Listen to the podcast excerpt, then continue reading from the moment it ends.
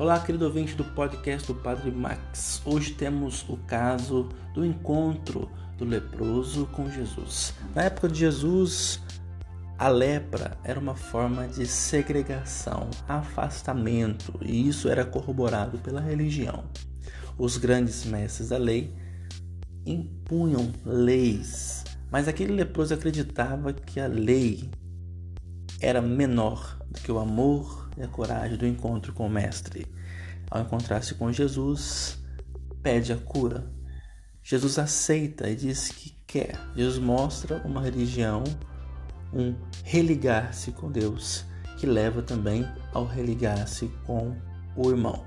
Se a religião daquela época segregava, afastava, Jesus veio para corrigi-la, mostrar que nós devemos manifestar o nosso amor a Deus também no nosso amor aos irmãos.